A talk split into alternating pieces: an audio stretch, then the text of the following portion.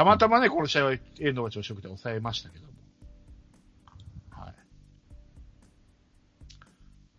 い。ようわからん。ですね。まあ、まあ、長野、3番長野はまあわかるんですけども。うん。まあ、ほぼ全部ね、今、ラロッカさんが 全部喋っちゃったんであれですけど。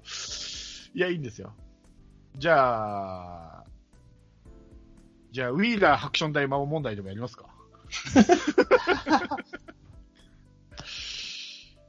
あの、登場曲がハクション大魔王なんですけども。なんか顔が似てるということで。みたいですね。はい。うん。はい何もなしと。メジャー何もないんだったらもう一個だけあるんですけど。はい。いい。ハクション大魔王。ごめんなさい。ハクション大魔王ではない。第鈴木、今度は鈴木誠也のことなんあです。すいません。あの、あの最近あの、セブンさんが中あの中日新聞のコラムをね、あの、ツイッターの DM で、中国新聞ですね。中日新聞ではないです。あれ何ですか？あ、中国新聞。ごめんなさい。中日は。中日新聞ではないです。そう中で日、新聞のカープのコラムやらないですね、多分。で、昨日の試合を受けての分で、まあなんか鈴木誠也が、あの、こんなにチームが低迷しててもやっぱりチームのために頑張ってるみたいなうん記事だったと思うんですけど、僕ね、うん僕はね、この試合を見た限り逆だと思っていて、うん僕ね、鈴木誠也のモチベーションを見ると、あ、このチーム末期症状だなって感じるところがありましてね。うん。要はまあ、例えば土曜日の試合ですよ。うんお大負けしてる試合で、うん最後のもう何にもならない一本をガーンと打ったのが鈴木誠也でしたね。うんえっと、11対3の3点になる。で、この試合も、えっとね、この試合、えっと、1回かな？うんえ2回だ。2回の表に広島が1点取った後まだノーアウト満塁で、うんでも結局2番3番と凡退して鈴木に回ってきて鈴木も凡退しちゃって鈴木がヘルメットがガーンってちょっと投げそうになったのを見て、あ、これは鈴木、ここで、そう、4番としてチームのためにここで打たなかったら、うんと思ってあんなにこう、なヘルメット投げつけるみたいな自分に対して怒るみたいなことするんだなと思って僕はそこで嬉しかったんですが、うん。一番そこの試合のもうボロ勝ちしている一番最後の聖夜の打席。うんで、これでなんか見逃し三振かなんかするのかな？うん。そしたらね、ベンチでもうめちゃめちゃ怒ってたんですよ。うん自分に対して。うんってことは、うん。要は今聖夜ってうん、チームのためにやってないんですよ。もう、ただただ、その、じょチームの今の点差とか状況とか関係なくて、うん。ただただ自分のいい、自分が目指す打打席とか、うん。多分そういうことでしか僕やってないんだなって僕思ってね、ここで僕はね、愕然として、要するにね、あまりね、中国新聞が言うようにチームのためにやってるんじゃなくて、もうただただその一打席、あ、ここはダメだったなとか、うん打ち損じたみたいなことだけで一喜一憂してるんじゃないかなって思ってるんですよ。っていうように僕には見見えたの。で、なんかでもピこれは、ピッチャーと話し込んでるとかいうのも書いてあったんで、結構その垣根を取っ払おうとしてるのかなと僕は思ったんですけどね。そうではないと。まあ、その辺はわかんない。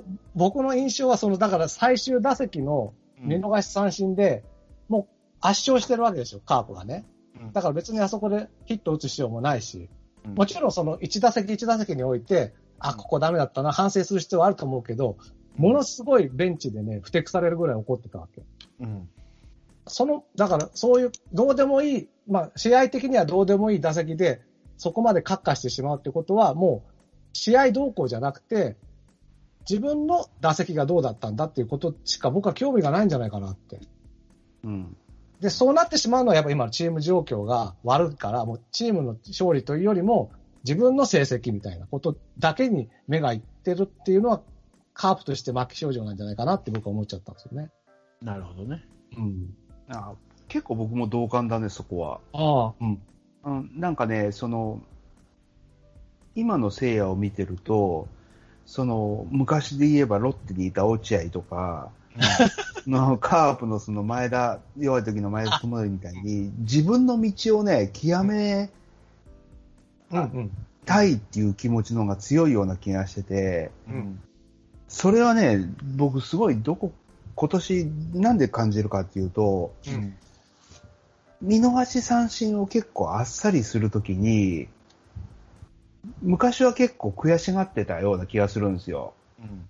でも今年ってみ、あの、見逃し三振の時にもうくるっと、うんうん。あの、振り返ってもう帰るのね。もう、うんあ、この球で来たらしょうがないみたいな。うん。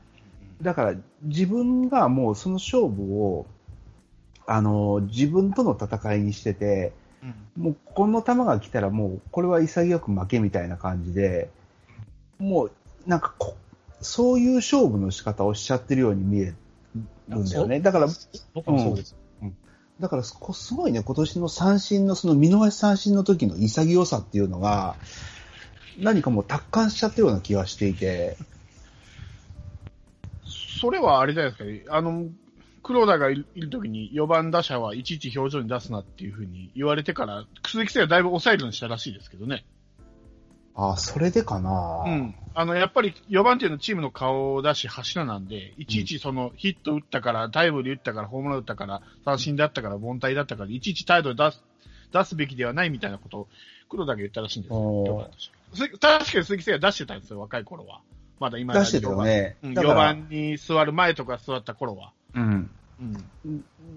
あの、3割とかを目指すなくて10割を目指すって言ってたからね、もともと。だから、その、そういう気持ちとで抑えてるんだと思うんですけど、その抑えも効かないぐらい、今やっぱ、鬱憤が溜まってるから出たんでしょうね、ああいうタイプだからうん抑え。うん僕はどっちかというとあっさりはしてるなと思っているけど、それ黒田の教えを守ってるんだなと思ってて。ああ、なるほど。あそれだったらもう全然安心だけど。ただ、だからその日曜日の試合はそうじゃなくて、うんその、チャンスだろうがチャンスじゃなかろうが、うんもう悔しさをね、前面に出してたんですよね。うん。だから多分、だいぶ溜まってきたでしょ、本人の中でも。うん。だからそこが末期症状なんじゃないかなと思ってるわけ。その、チームのために打てなかったから、がっかりと、なんだろう、自分に対して怒るとかじゃないんですよ。うん今はもう。ってように僕には見える。でも新井さんかな、やっぱりな。で思えるようなチームにし、聖夜がね、思えるような僕はチームにしていかなきゃいけないと思うんですよね。うんうん。そこがだからね、非常に心配。それか、それか、まあ、いいように考えると、うん。やっぱチームに勝つを入れるためにわざと荒々しくしてるのかなと思ったりね。あの、昔で言うと、大下剛がそうだったように。なんだとこの負け、負け根性の 負け癖たっぷりのチームはつって、大下剛とかやってたからね、荒々しくプレーを。昨日は大勝ちしてた時ですよ。大勝ちしてた時の最終打席なんですよね。だからそれでも雰囲気が悪かったね、チームの。もっと悪くなるよ。いや、し知らんよ、今ベ適当にンチ書いてふてくされてなんか、うんバットに当たりそうになってたからね。うん。ガッツを見せるじゃないけど。まあよくうん、今よく捉えたんですけどね。よく捉えたというか、よいい風に言ったんですけどね。うん。もうなんかホームラン王とかしか今興味ないんじゃないのかね。わかりました。じゃあ僕は打開策を考えましょうん。う。これはね、昔、あの僕、まあ、サッカーも好きで、うん。ヨーロッパサッカーでイタリア、セリアが好きだった、好きなんですよ。うん。で、特にその中で、えっ、と、AC ミランっていうチームが一番好きでね。その AC ミランがやっぱりこう、一時期強かった時はあるけど、ちょっと弱くなった時もあるんですよ。やっぱり選手が抜けたりして一時的に。まあ選手のプレーも不甲斐なくて。で、その時に、その時の当時のオーナーだったか、会長だった会長が忘れて、忘れましたけど、あの、サッカーでチャンピオンズリーグってあるんですよね。あの、ヨーロッパの、うんクラブナンバーワンを決めるチャンピオンズリーグっていうのがあって、そのアンセムってあるんですよ、曲を。うん。その曲をロッカールームで流したんですよ。要は、そのミランっていうチームが、チャンピオンズリーグをゆあの優何回か優勝して、そのすげえ強い時代を思い出してくれよみたいな感じで、そのロッカールームでその曲をずっと流していた時が一時期あって、で、選手もちょっと、おっしゃ頑張るか、あの時の俺ら頑張ってたもんな、みたいな感じで、ちょっと息を吹き返したことがあったんで、だからカープもロッカールームでずっとあの3連覇の優勝の時のシーンを流すと。そうすれば、あの頃のその自分たちの、この、あ熱、熱量っていうか、うん。エネルギーが戻ってくるんじゃないかと。いうことで、ロッカールームで常にその3連覇の時のシーンを、試合を流すと。っていうそれにつ、いいと思うし、それにつなげてちょっと、僕もだから、で、さっき言ったのは、最初にね、あの言った禁じ手を、こここ打開する禁じ手をね、うん。僕はちょっと出そうかなと思ってるんですよ。うん。それは本当その3連覇のいいと、いい時っていうのを今に持ってくるっていう方法なんですけど、うん要は、今の一軍のね、うん。監督コーチのメインどころって、あの、笹岡さん、浅山さん、倉、横山、沢崎うん、山田コーチっていうのは、うん。3連覇の時にうん2軍にいたんですよ、みんな。そうですね。だから、1軍のいい野球を見てないんですよ。うん。実は、このこの人たちって。うん。だから、今のやってる人たちって、多分、一軍のいい野球っていうのを知らないんだと思うんですよ。実は。うん。うん、全くね。で、一人だけ知ってる人物がいるんですよ。うん。それが、コーヘッドなんですけどね。コーヘッドコーチね。はい。で、彼が、本当は、その一一軍の野球を知らない監督コーチたちに、うん。いろいろと助言アドバイスとか、すべきなんだろう。一軍の試合、野球を教えるべきなんだろうけど、多分それが、コウさんができてないんだと思うんです。うん。そこが今の一番の問題だと思ってて、た、あの、先週、浅山さんを変えた方がいいとかいろいろ言ったけど、僕はもう浅山さんどころか、そう言い出したら全部変えなきゃいけないと思ってて、笹岡さんから始めて。じゃなくて、今いるメンバーでどうするかって言ったら、うん一番実はガンがコーヘッドなんじゃないかと。うん。3連覇の良さを知ってるのに全然伝えきれんてないっていう。うん。あの、さっきの松山の守備位置もしっかり、本当に一軍の試合、野球の試合っていうのを知らないと思うんですよね。うんで、僕はあんまり今まで4年間、コーチを変えろとか、うん。これはあんま言いたくないなって。要要はだから今のコーチでも考え方さえ変えれば強くなると思ってる。一応そういう主義で僕としてはこういう考え方でやっていうことをここで言っていきたいなと思ってたんだけど、うん。ちょっと今回だけは禁じ手で、うん。僕はコウさんを変えるべきだと思うんですよ。ほう。ね。で、ここなんです。ここが、で僕、コーコーチを変えるというのが僕の禁じ手ね。うん。うん。いきますよ。うん。石原義行プレイングヘッドです。ほ あれ？う。その心は？いや、だってあの人は3連覇の知っている。まあ、暗黒時代も知っている。そして3連覇のいい野球も知っている。そしてインチ、インチキと呼ばれるほど起点が効くんです、あの人。頭が本当にいいんですよ。だから絶対、あの人ね、実は今広島の全員、コーチ、首脳陣全部含めて、一番野球を知ってるのは僕は石原義行だと思うんですよ。うんまあもちろん、もう一個の案としては、達川をヘッドにね、持ってくるとかあるけど、まあちょっと新しい人っていうのはちょっと現実味がないんで、一番現実味があるのは僕は、こう、こうさんは申し訳ないけど、ちょっと機能してないから、こう、こう、こう、こう鉄ですよね。こう、こう鉄。こう、こう鉄しましてうん、石原をプレイングヘッドして、だからキャッチャーも、相沢、石原、坂倉でいいです。3人で。で、石原はジョンソンの時変わればいいんです。あとはヘッド。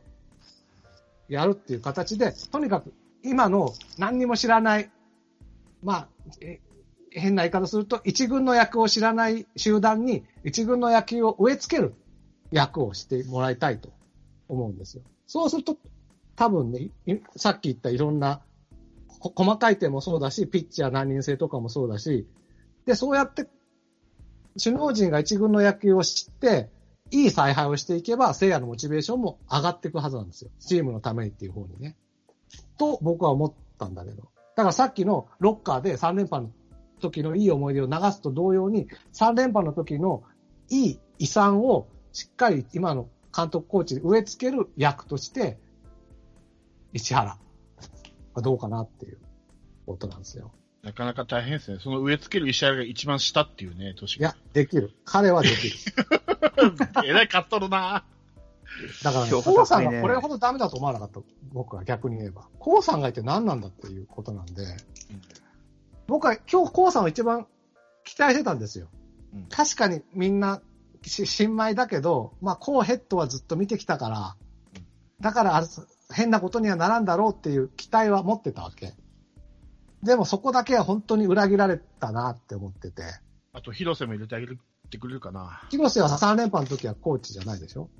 あ、最後の年だけか。はいだから、3年間ずっと見てるのは石原のと、まあ、向井なんですけど、まあ、向かいね。向井をヘッドにするわけにいかんので、いや、僕はね、この案結構ね、いけると思うんだけどね。ないでしょ、プレイングヘッドなんて。今までしかも。うん、聞いたことないね。いいなもんですね。そんなに出ないんだし、どうどうせ。もうしっかり、で、しっかりそれで、采配っていうのも、石原自身を勉強してもらったら、ゆくゆくは名監督になるかもしれないですよ。まあ、今、あれですもんね、29に登録できる、うん。できて、一人外せますもんね、一軍。うん。ベンチから。そう。あ、それでもいいのか。でもそれってベベンチにいていいのかな？だから、その時は、ヘッドコーチとしていい。だからそ、そういうのがいいいいんですかね？いいのかな？ああ、選手登録してなかったらいいんじゃないの？監督でできるってことはいいんだよね、多分ね。うん。うん、そうだよ。でも、今までプレイングであんまり成功した人いないもんね、過去ね。監督はでしょ？うん。ヘッドですから、少なくとも。そこまで責任は取ってないけど、助言するんですよ。ちょっと、もうちょっと松山前の方がいいんじゃないとか。で、多分ね、市原は相当気づくと思うんだよな。あのね、やっぱりね、ボール見失ってす、下の砂を起点で掴むとかね、こっそりね、2時間3分歩いていくとか。あれはね、本当にそういうこと、野球を知ってないとできないですから。まあ、状況判断ですよね、あれも。そう、そう、そう、そういうこと、そういうこと。うん。あの、三塁行く分なんか、完全状況判断。状況判断。そうなんです。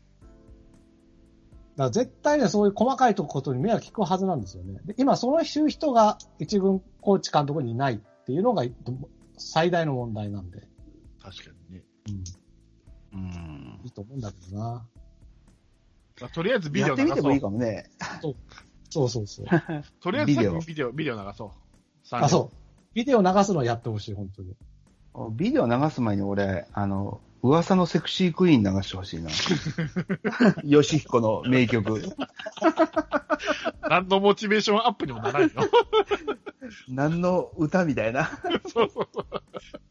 誰ってなりますね、みんな。誰ってなるよね。ええそう。うん。結構いいと思うけどな、あのビデオ流すって。ただほら、丸出てきちゃうけどいい？出てきてもいいんだよ、要は。要は、あの時の強いカープを思い出してほしいんですよ。なるほど。としては。バティスタ出てきちゃうけどいい？いい、大丈夫、大丈夫。大丈夫。2016年がいいかね、じゃあ。全部全部。16年も全部17 17年も18年も全部。絶対、ああの頃三塁で止めるなんてしてなかったですからね。そう。してないね。ほんとそうなんですよ。そう思いますよ。いや、それ本当やってほしいな。うん。まあ、プレイングマネージ、マネージャーじゃない、プレイング検討はちょっとまあ、ちょっとね、まあ、あの、あれですけど、ちょっと現実離れしてるところがありますけど。でもさ、どっちにしろそういうちょっとさ、本当にいやらしい一軍の野球をしてる人をアドバイザーじゃないけど、監督の隣に置いとかないと、本当にこのままズーズルいっちゃう気がするんだけどなーってそうですね思うんですよ。うん。まあ、確かに、もともと存在感なかったもんな、コウさんは、尾形の時から。そう。そうだ、ここまでね、今年存在感をないかっていう、思ってる。本当に、僕は。ステルスコーですからね、もう。ねえ。き消えてしまう。あ、そう。そう。存在を消すっていう。うん。なんか、いないに等しいもんね、今。そう。うん。何アドバイスしてんのと思うもんね。わかんない。本当にわかんない。だけそう考えると、やっぱり、野村健次郎とか、尾形監督とか優秀だったんじゃないの？まあ、どうなんですかね。かんヘッドとししてってことですか？だから、ヘッドにそんなに助言をもらわなくても、それなりにチームを切り盛りできてたっていうことだから。まあ、ただ難しいのはチームが上昇中のチームとうん。下降中のチームとやっぱ違いますからね。上昇下降関係なく、そういう、さっきの松山の守備位置とか、例えば三塁止めちゃうとか、その、この前で言うと、あの、もっと打てる代打がいいのに、それをじ取っといちゃうとかっていうのは、別に上昇だろうが、弱いチームだろうができることなんですよ。だからそういう、どのチームでもできるようなことすらできてないっていうことなんですよ、今は。でもそのひどい采配は結構あったよ。他にも。だって、尾形さんのね、守備固めせずに、結果論を発言してみたり。もだからみんなあるって、それぞれひどい采配は。あるけど、うん。ずーっと良かったっていうことがないわけ。それはもちろんいろんな、それはだって今の中日の与田さんだってあるしさ、なんかピッチャー出しちゃったとか、それはその1年通したらこれひどかったねみたいな、多分原さんでもあるんでしょう。うん。そういう問題ではなく、うんいこの低迷の一個の原因がやっぱりそこなんですよ。だから、で、結局、誰も知らないっていうところが問題なわけ。そうですね。それはもう誰も知らないっていうのは。の時は、野村健次郎が一回失敗しても、その時に例えば、内田バッティングコーチじゃなくてなんだっけ。荒井バッティングコーチとかさ、それなりに野球をしてる人がいたわけですよ。だから助言ができてたわけ。だからその、そういう意味では野村さんも勉強して、それなりにいいチームにしてったし、お多分岡田さんもそうだったんだと思うわけですよ。だからそういう、先生的な人がいないんですよね。だから、だから同じことをずっと繰り返して終わっちゃうっていうのが僕の危惧なわけ。だからか低迷してっても、それなりに学べる環境にしてってほしいっていうことなんですよね。今の首脳陣が。あのね、うん。前も言った、言ったんですけども、選手の起用の仕方がね、二軍の起用の仕方と一緒なんですよね。うん。うん、でしょ？うん。で、俺が一番ちょっと、はぁと思ったのが、あの、さっきも話出たんですけど、三好が出たじゃないですか、スタメンで。うん。ね。うん。で、巨人戦ですわ、首位と、首位のチームとやる巨人戦。しかも連敗中で、うん。ヒット一本持ってない三好をスタメンで使うかねっていう、この感覚が俺はもう、わからん。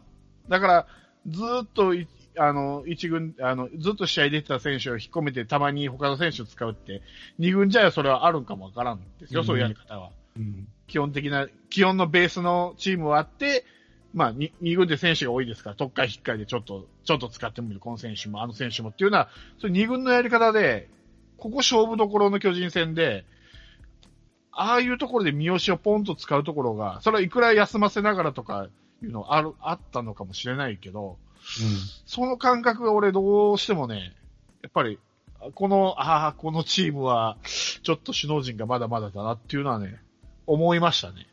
うん。あっこでね、コースケを外してね、三好をショートに守らすって、俺の中のではちょっと考えられない。うん。なるほどね。うん。しかもヒット打ってんならまだしも、一本も打ててないですからね、結局。結局し、一本も出てないでしょ、まだ。どう一本出出たんだったっけ？えーっとね、出てない。出てないでしょ？順打数0安打。そう。うん。その選手を使い続けるっていう。まあ、守備固めならわかるんですよ。三好って今の、まあ、守備だけど。スタメンで、しかも巨人戦、首位のチーム、連敗し中です。止めなければいけませんっていうところで使う選手はない。相手のこと一切考えずに、選手を特化引っかしてるんで、うん。もうそれがもうほと、もう二軍の采配だなと思って。だから、一軍の経験がないから、その一軍の経験、一軍の野球の経験がある人を入れるっていうのは、俺はすごい賛、賛成というかわかるんですけど、まあ、それが石原が、どうかわかんないですけど、確かに、は？と思ったもんね、あれ見て。うん。でも、あれだよね、今年ももしある段階で優勝が難しくなったら、もう二軍の采配に徹してもらった方がいいかもね。育てるという意味で。まあ、でもそうなんですけどね、それをやっちゃうとね、一軍の選手がね、やっぱりモチベが下がりますよね。それやっちゃうと。で、まあ、選手の成長はいいんですよ。じゃなくて、ダナの首脳陣が結局来年も2軍の采配をしちゃうってことになるんですよ。それをやっちゃうと。あだから別にその、気持ち的に育成に乗り換えてもいいんだけど、その、こと試合のそういう細かい点とかは、うんそれはやっぱり、一軍の野球のシビアな、なんていうんだろうな、作戦は取っていかなきゃいけないと思うんですよね。あの、どんな、その、選手起用は例えば、二軍みたいにね、その新しい選手をゴロゴロ変えてもいいけど、うんただただ淡々と試合をこなしてちゃダメだと思うんですよ、首脳陣は。じゃないと、結局、来年戦力が整えました。でも、首脳陣のやることは二軍ですになっちゃうから。うん。じゃああれだ、今年は2軍の采配に徹してもらって、うん。来年はうねと東でを戻すんだ。やめよう。やめよう。それはやめよまあ、東ではありだと思いますけどね。う。僕はなしですね、東 させのままでいいです。石井拓郎の薫陶はあるわけだから、もらってるわけだから、少なくともね。もうないです。でも、それ、それ、向井も一緒じゃない。向井な、だからそうなの、向井とコウさんがさ、本当にちょっと、もしだからコウさんが遠慮してるのであれば、うん。やめてほしい。もう、こっから。え、誰に遠慮する？誰に、誰に？わかんないけど、笹岡とか。だから、笹岡さんのとか、今の新しいメンバーのやりたい野球で、とりあえずやってあけよみたいに思って、あんまり口を出してないとか言うんだったら、そろそろ思ってることを口に出した方がいいと思うし、もしでもそうじゃなくて、う。うんん。西山は、でも、あ、言ってたよ。あの、笹岡はいい人で人、敷かれない人だから、うん。その分なんかこうが前に出て、うるさ型にななるっていう役割分担ができてるみたいなこと、西山は言ってたけどね。うんん。だか、らという問題じゃないんですよね。だから、うんあの、うん選手に、対選手じゃなくて、対首脳陣に対する教育をする人ってことなんですけどね。うん、なるほどね。うん。これは来年はやっぱ、達川さんかな、ヘッドは。いや、でも本当にそれは真剣に考えた方がいいです。本当に。もしくは荒井かな。いや、洗い物だからさ。いや、荒井は打撃コーチで、うん。えーと、ヘッドは達川。あ、そうそう。うん。もう、それでいいです。だって、笹岡とね、達川って仲、仲いいっていうか、まあね、やってるんだからね、うん。多分馬は合うんじゃないかと思うんですけど。いや見てみたいね、ちょっとね。いや、今、ここに来見てて、たみたい。達川のヘッドって見てみたいね。いや、見てみたい。見てみたい。もともと言ってたからね、今年。あその、うん組閣段階でそういうのしてほしいなって。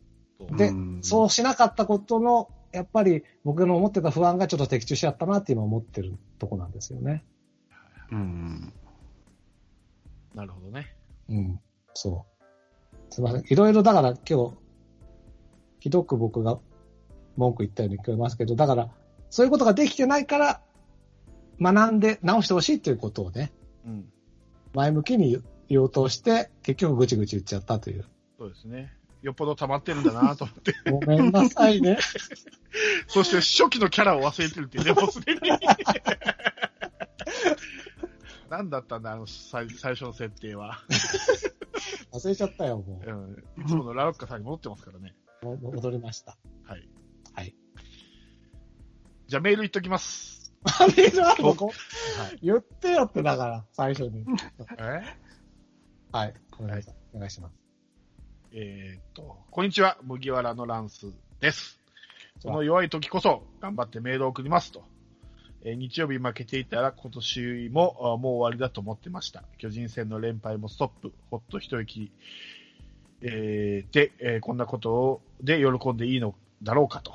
しかし今週はただただ悔しい一週間だった。えー2勝3敗1分けの成績だけど、正直今までのカープなら5勝1敗、悪くても4勝2敗の内容。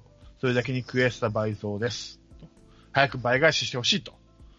えー今週は先発6人、床田以外はクオリティスタート。森下は 5, 5回自責点ゼロなので、ほぼクオリティスタートと合格だった。それなのに打線はホームランでの得点ばかりでタイムリー欠乏打線。6試合中4試合はホームランのみ、えタイムリーも中日の1戦目の松山と相沢の各1点に、え巨人3戦目の西川長野で1点ずつ、あと、1点ずつの後は、え投手の遠藤の2点、えー野手のタイムリーで4点しか取れてない。なんでこんな野手が下手になっちゃったんだろうと。おまけに中日1戦目は完全にアウトのランナーをリクエストにセーフにしてしまうし、逆に中日参戦の9回のノマンは盗塁タッチアウト。リクエストも叶わず、運も味方してくれないと。で、質問があります。相沢のリードってどうなんでしょう？ちゃんと試合をずっと見ているわけではないので、なんとも言えないですけれども、えーなんか相手に一発打たれている印象だし、相手の4番にことごとく打たれているような、に思いますと。リードがまずいんじゃないないですか？そのあたりは地元で話題になっていないですか？坂倉をもっと使ってみるのはどうでしょうか？と。えー打順についてですが、ラロッカさんは田中推しだけど、えーやはり打てないと思います。そこで2番田中っていうのはどうでしょう？菊池をあ8番、3番は長野、えー、従って西川、田中、長野、鈴木、松山、堂林、坂倉、菊池でピッチャーの順、打順、どう思いますかと。今週は今までなら、えー直近週間のヤクルトと阪神、ことえー今週こそ5勝1敗でお願いしますと。はい。以上です。メールです。ありがとうございます。ありがとうございます。あ ありがとうございます。はい。まあ、あの、1番ラロッカーは打ってないと思いますの理由は書いてないですけども、特に。まあ、2番がいいんじゃないのかと。うん。いや、うん。打打てなくなったのは8番に置いとくからだと僕は思ってるんですけどね。あーあの人はね、一番タイプなんだよ、多分。どうやっても。一番がハマんないんじゃないのかな。わかんないけど。まあ、2番置いても面白そうではありますよね。1番。あ面白そう。うん、そうそう。1番だから、、2番西川。あ、じゃあじゃあほん 1, 1番西川、2番田中か。うん。やってほしいんだよね。だからいろいろと。その、かうんうん。であればやっぱり最初に提起したそのいずれにしても1番か2番がみんないいと思ってるのにうん。8番固定の意味は何なんだって そこにな謎謎が謎隠でしょ？れてるよ。うん、謎ですよ。本当謎。だよねな何かきっとあそうだったんだっていう我々がスッキリすることがあるのかねそこは将来。ちょっと、こういう考えですっていう、あれも漏れ聞こえてないんで。そうだよね。うん。うん。そうなんだよね。でも明らかに意図的にやってるよね、これは。うん。もしかしたらそこに何かあるのかなわかんない。うん。うんあとね、相沢のリードの話はあって、今年はね、確かにちょっと疑問をて、僕も前、何回か前に言った、その外一辺倒はどうだっていう話とかあったりしたけど、うん。あの、今年はね、著しくピッチャーが悪かったりするときに、から、相沢がね、今年すごい例年になく苦労してるような気がするんだよね。うん。うん僕もそう見えます。そうだよね。だからこそ打撃にも影響があるような気がしてて、なんか、相沢のリードが悪いっていうより、ピッチャーがヘボすぎて相沢が困ってるような感じがしますね。そう、投げさす球がないから、そうなったらやっぱり、外になるじゃん、やっぱ。そうん。あのーあうん、ち、致命的な傷を負うか負わないかって言ったら、やっぱ外にならざるを得ないからねう。。そうですねうん。うん。あれじゃないですかねで。ちょっとね、一歩間違えたら、ど真ん中行きますからね。そうん。みんなさ、ひどんな解説者でも、一球は内角を見せるとか言うじゃないですか。う。うん。あれなんでできないんですかね？ピッチャーがよう投げきらんのです。本人になるうんと。やっぱり投げきれないなと思っちゃうんですかね。うん。うん、結構その、なん、なんていうのかな。例えば、当てちゃってもいいし、うんあの、内角に近すぎるのはいいんだけど、うんそれが内に入ったら最悪じゃん最悪。うん。うん。でも、そうなるケースが多いんじゃないかな。うん。特に、はいはい。うん、あ、どうぞどうぞ。特に右ピッチャーって、その、インコース投げるときに、例えば、回の終盤ぐらいになってくると、どうしてもシュート回転ししまうんですよ。うん。ああの、手に力が入らないんで、ボールを投げた時に、その、手のひらが外を向くんですよ。シュート回転でそういうことなんですよ。投げた瞬間に若干手のひらが外に向くから、シュート回転してインコースが内側には真ん中に入るんですよ。おーシュえあなるほどね。シュート回転の癖持ってるピッチャーでそういうことなんですよね。だから、それがやっぱり回を重ねてくることにピッチャーのやっぱり握力落ちてくるんで、シュート回転しやすくなるんですよ。うん。うん。だから、インコースって、本当むず、大事だけど難しくて、うん本当はストライク取れればいいんですけど、まあボールでもいいんですよ、結局。い見うん見せればいいんですから。うんだけど、そこに投げ切る力がないピッチャーだと、本当あの、下手したら、まあ、叩きつけたりすることもあるだろうし、あの、回の中盤以降だったら、ピッチャーのね、球がシュート回転して、ど真ん中行って、ポコンと一発打たれたら、っていうことを考えると、やっぱアウトが多く、割合多くなると思うんですよ。でも、アウト多くなるってことは、アウト多くなるんですけど、それ、プラスピッチャーが、やっぱり逃げてるんで、気持ちが。これがアウトがみんなボールなんですよね。で、フォアボールが増えるんですよ、結局。そう、絶対そうだと思う。だから外角だったら外れてもさ、外に行くだけだから、当たることもないし、まだ気楽だけど、うんなるほどね。だから、うんだから今のピッチャーとの兼ね合いで、そうせざるを得ない的なところも。まあ、だから、ボール投げろってなんか言えないピッチャーですよね。なんか一球ボールにしちゃうと、本当フォアボール出しそうな。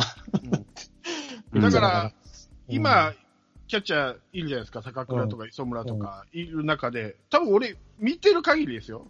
一番インコースを要求してるのは相沢だと思うんですよ。うん。だから、要求してるのはしてるんですよ。だから、あとはピッチャーがよう投げ切るかどうかなんですよ。そこで。うん、全然要求してないわけでもないんですよ。ここでインコース行くかっていうところでインコース構えたりしたりするんで、そこは、やっぱ強気にいってるんだと思うんですけど、ピッチャーがよう投げ切れるのじゃないかなと思って、打たれるから結局相沢のリードが悪いように見えるんじゃないのかなと思って。うん、ああとはさ、あの、相沢がすげえ苦労してるように見えるっていうのは、相沢自身が、あの、プレミア12でめっちゃいいピッチャーを受けまくってたじゃないですか。うん。うんあれの残像、残像というかさ、なんでできないみたいになっちゃってるところはあるのかなと思って。なんかこう、美味しいハンバーグ食べすぎて、スーパーのハンバーグ、美味しく思えなくなっちゃったみたいなさ、うん。わかんないけどね。だって、プレミアの時の相沢なんか本当揺るぎないリードしてたでしょ？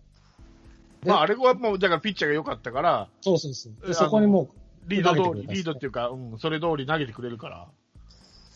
うんあれを味わっちゃうとさ、なんか今今の広島のピッチャーって非常に苦しいんじゃないかね。よだからそう、よプラだからこそ、も、逃げちゃうというかさ、うんっていう点も、まあ、わわかんないけどね。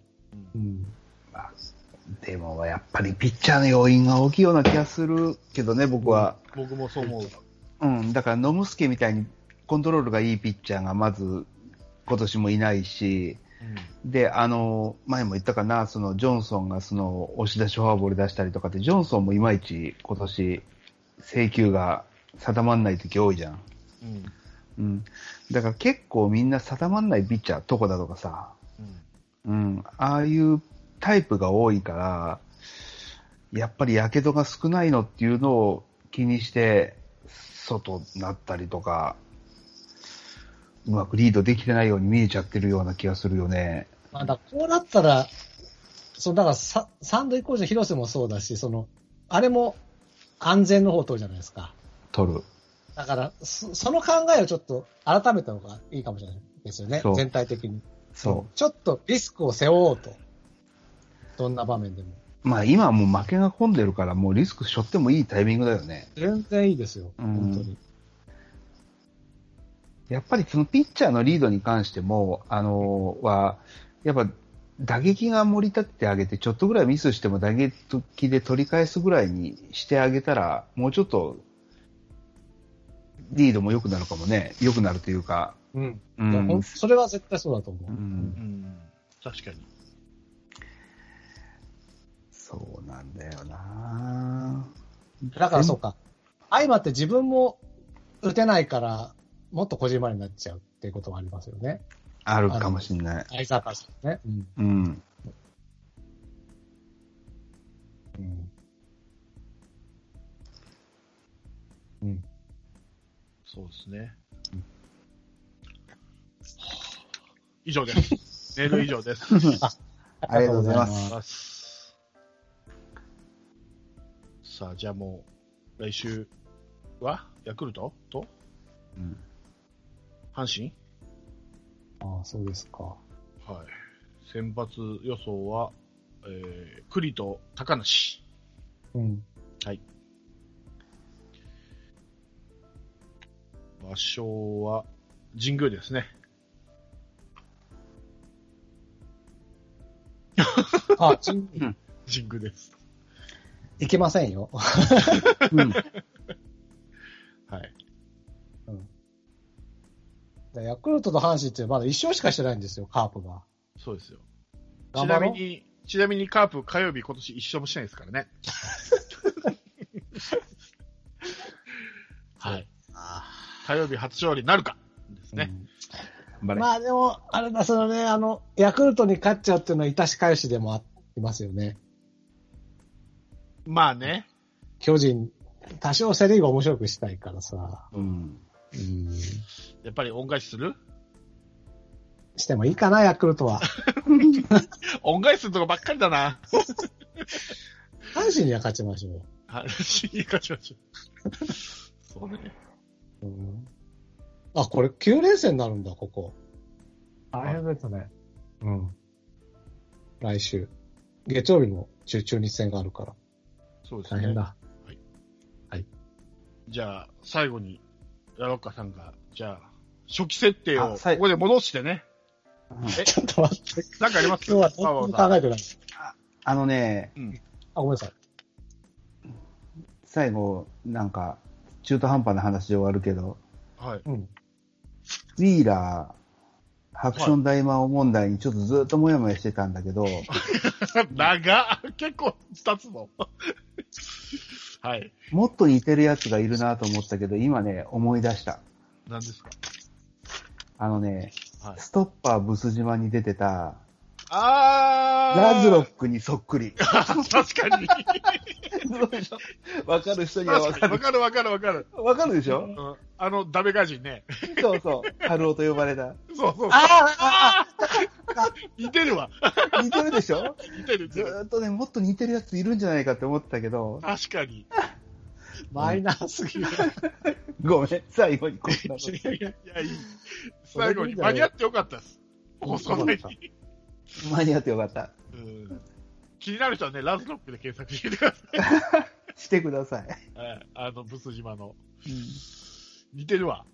似てるでしょ？うんああ、よかった。すっきりしてるわ。ラズロックより打つけどね、今のみんなの。そうそうな。最初全然打たなかったけどね、途中から打ち出すけどね。ああ、春尾って言われてたわ。そうそう、春を。あれ、水野春尾似てるからでしょ？そうそう、水田元々春を似てるから。そうそう。あ、今検索したらやっぱり似てるって書いてる人いたわ。あ、そうだ。だって、検索したらウィーラーの顔出てくるもん。ラズロックで検索したら。本当。あ面白い。